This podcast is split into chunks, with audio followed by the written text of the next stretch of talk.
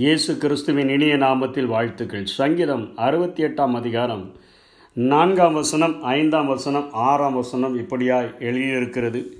தேவனை பாடி அவருடைய நாமத்தை கீர்த்தனம் பண்ணுங்கள். வனாந்திரங்களில் ஏறி வருகிறவருக்கு வழியை ஆயத்தப்படுத்துங்கள். அவருடைய நாமம் எகோவா அவருக்கு முன்பாக களி கூறுங்கள்.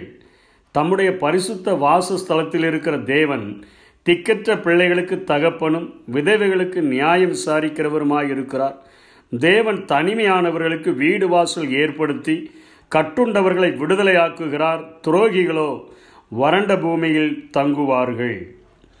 இந்த வசனங்களிலே ஐந்தாம் வசனத்திலும் ஆறாம் வசனத்திலும் இயேசு கிறிஸ்துவனுடைய அன்பை அல்லது தேவனுடைய அன்பை வெளிப்படுத்தும் வண்ணமாக இந்த வசனங்கள் எழுதப்பட்டிருக்கிறதை பார்க்கிறோம். தேவன் திக்கற்ற பிள்ளைகளுக்கு தகப்பன். இன்றைக்கு அனாதையாய் உணர்கிற அல்லது எந்த வழியும் தெரியாதபடி உணர்கிற அல்லது தன்னுடைய வாழ்வில் எதையும் செய்ய முடியாதபடி உணர்கிற எல்லாருக்கும் அவர் பரம தகப்பன் ஒருவர் இருக்கிறார் என்பதை இந்த வசனம் வெளிக்காட்டக்கூடியதாக இருக்கிறது.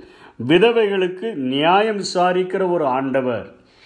தனிமையாக இருக்கிற நேரங்களிலே நமக்கு உற்ற தோழனாக உற்ற துணையாக இதற்கு இந்த வசனத்திற்கு யோசேப்பினுடைய வாழ்வை எடுத்துக்கொண்டோம் என்று சொன்னால் தாய் கைவிட்டு இறந்த போதிலும் தகப்பனுடைய அன்பில் பிரிக்கப்பட்டு சகோதரர்களால் விற்கப்பட்ட போதிலும் அவர் குழியிலிருந்த நேரத்திலும் போத்திபாரின் வீட்டில் இருந்த நேரத்திலும் சிறையில் இருந்த நேரத்திலும் அரண்மனையில் இருந்த நேரத்திலும் எல்லாவற்றிலும் ஆண்டவர் அவரோடு கூட இருந்ததை கர்த்தர் யோசேப்போடே கூட இரு கூட இருந்தார் என்று எழுதியிருக்கிற வசனத்தின் மூலமாக நம்முடைய தனிப்பட்ட நேரங்களில் நம்முடைய தனிமை வாட்டுகிற நேரங்களில் எல்லாம் ஆண்டவரை நாம் நினைக்கும் பொழுது அவர் நம்முடைய அருகிலிருந்து நாம் இழந்த எல்லா உறவுகளையும் நமக்கு தருகிறவராக நண்பனை இழந்திருந்தோம் என்று சொன்னால் அந்த நண்பனைப் போல நம்மோடு கூட உறவு கொள்ளுகிறவராக அல்லது நம்முடைய குடும்பத்தில் யாரை நாம்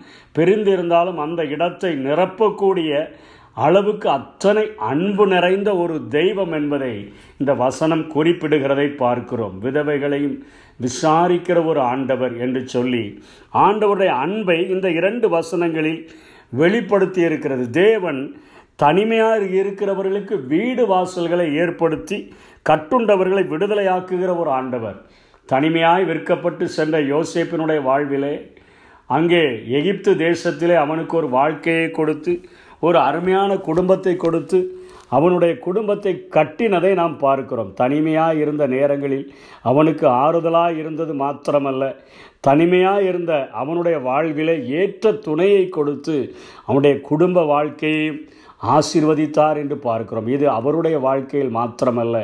அவருடைய கரங்களினால் உருவாக்கப்பட்ட மனுக்குளமாகிய எல்லாருடைய வாழ்விலும் இதைத்தான் ஆண்டவர் செய்ய விரும்புகிறார்.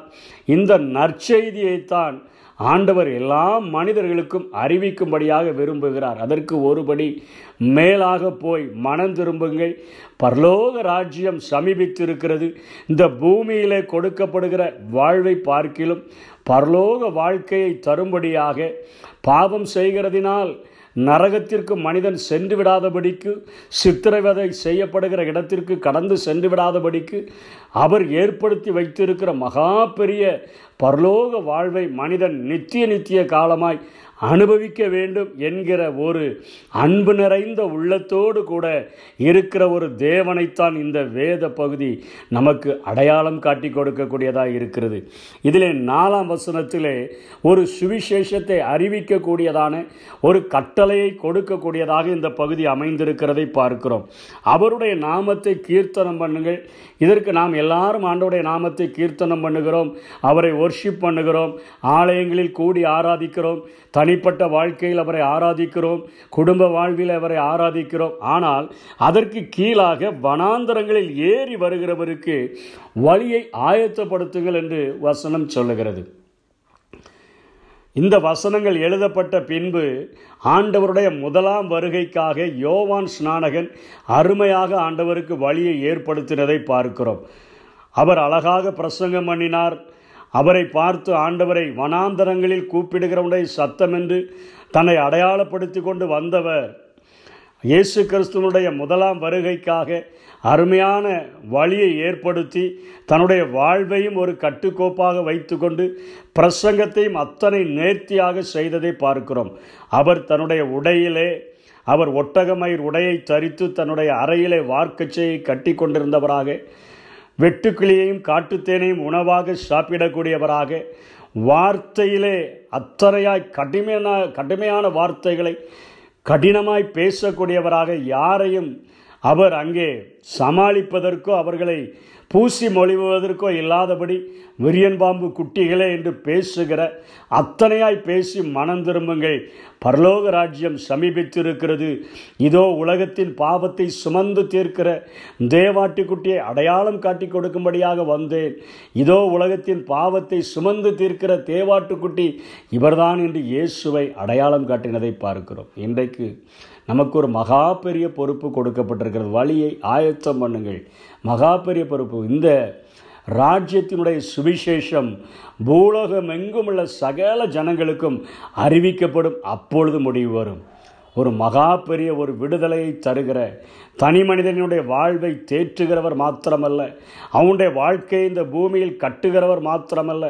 விதவைகளுக்கும் திக்கற்றவர்களுக்கும் ஆதரவாய் இருக்கிற ஆண்டவர் நான் உங்களிடத்திற்கு வருவேன். உங்களை திக்கற்றவர்களாக விடேன் என்று சொன்னவர். இந்த உலக வாழ்க்கையில் மாத்திரமல்ல நமக்கென்று ஏற்படுத்தி வைத்திருக்கிற அந்த மகிமையான பரலோக வாழ்க்கைக்கு உங்களை அழைக்கிறார் என்கிற அந்த நற்செய்தியை இதற்கு ஒரே வழி இயேசு கிறிஸ்து மாத்திரமே அவருடைய இரத்தத்தில் நம்முடைய பாவங்கள் கழுவப்பட்டு நாம் சுத்திகரிக்கப்படும் பொழுது அந்த பரலோக ராஜ்யத்தினுடைய நாம் சுத அங்கே உள்ள ஒரு பிரஜைகளாய் மாறிவிட முடியும் என்கிற ஒரு சுவிசேஷத்தை அறிவிக்கும்படியாய் வழியை ஆயத்தப்படுத்தும்படியாக இந்த பகுதி நம்மை அரைகூவல் விட்டு அழைக்கிறதே என்று சொல்ல முடியும். அதற்கு கீழாக பெண்களுக்கும் அருமையான ஒரு காரியங்கள் கட்டளை கொடுக்கப்படுகிறது. பதினோராம் வசனம் பனிரெண்டாம் வசனங்களிலே ஆண்டவர் வசனம் தந்தார்.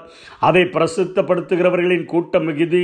வீட்டில் இருந்த ஸ்திரியானவள் கொள்ளை பொருளை பங்கிட்டால் நீங்கள் அடிப்பினடையில் கிடந்தவர்களாய் இருந்தாலும் வெள்ளியிலா வெள்ளியால் அலங்கரிக்கப்பட்ட புறாச்சிறகுகள் போலவும் பசும்பொன் நிறமாகி அதன் இறகுகளில் சாயலாகவும் இருப்பீர்கள். இது ஆண்டவர் பெண்களை தன்னுடைய பணிக்கென்று அவர் அவர் பயன்படுத்துகிற காரியத்தை குறிக்கிற ஆதி நாட்களிலே ஆதாமுக்கு ஏற்ற துணை என்று உண்டாக்கின அந்த ஏவாள். அவர் ஏற்ற துணையாக இல்லாதபடி தள்ளப்பட்ட போதிலும் ஆண்டவர் மீரியாம் அங்கே அவர்கள் அந்த செங்கடலை பிளந்து வந்தபொழுது தன்னோடு கூட சகல ஸ்திரீகளையும் சேர்த்து கொண்டு ஆடல் பாடலோடு கூட தேவ நாமத்தை மகிமைப்படுத்தினதை பார்க்கிறோம். தெபோராலை ஆண்டவர் பயன்படுத்தினதை பார்க்கிறோம். ஒரு நியாயாதிபதியாகவே பயன்படுத்தினதை பார்க்கிறோம். அன்னாலை ஆண்டவர் பயன்படுத்தினதை பார்க்கிறோம். ஒரு சாம்வேல் தீர்க்கதரிசி உருவாகத்தக்கதாக ஜபிக்கிற ஒரு மகளை ஆண்டவர் தேர்ந்தெடுத்ததை பார்க்கிறோம். வருஷ சூனைமித்தியாலை பார்க்கிறோம். ஒரு எலிசாவுக்காக அநேக காரியங்களை செய்ததை பார்க்கிறோம். இங்கே தொற்கால் எனப்பட்ட தபித்தாலை பார்க்கிறோம். இயேசுவோடு கூட அநேக ஸ்திரீகள் ஊழியம் செய்ததை பார்க்கிறோம். பவுலோடு கூட அநேக ஸ்திரீகள் ஊழியம் செய்ததை பார்க்கிறோம். அடிப்பு நண்டையிலே இருந்து கொண்டு வாழ்கிறவர்கள் மாத்திரமல்ல.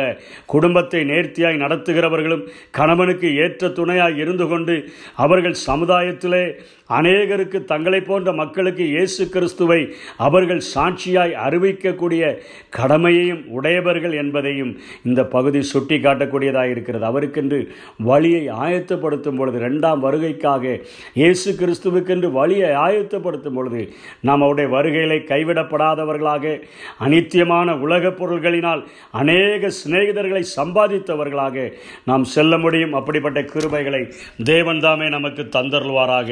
ஆமே பள்ளங்கள் எல்லாம் நிரம்பிட வேண்டும்.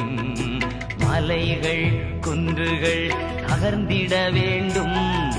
கோணலானவை நேராகணும். கரடானவை சமமாகணும். ராஜா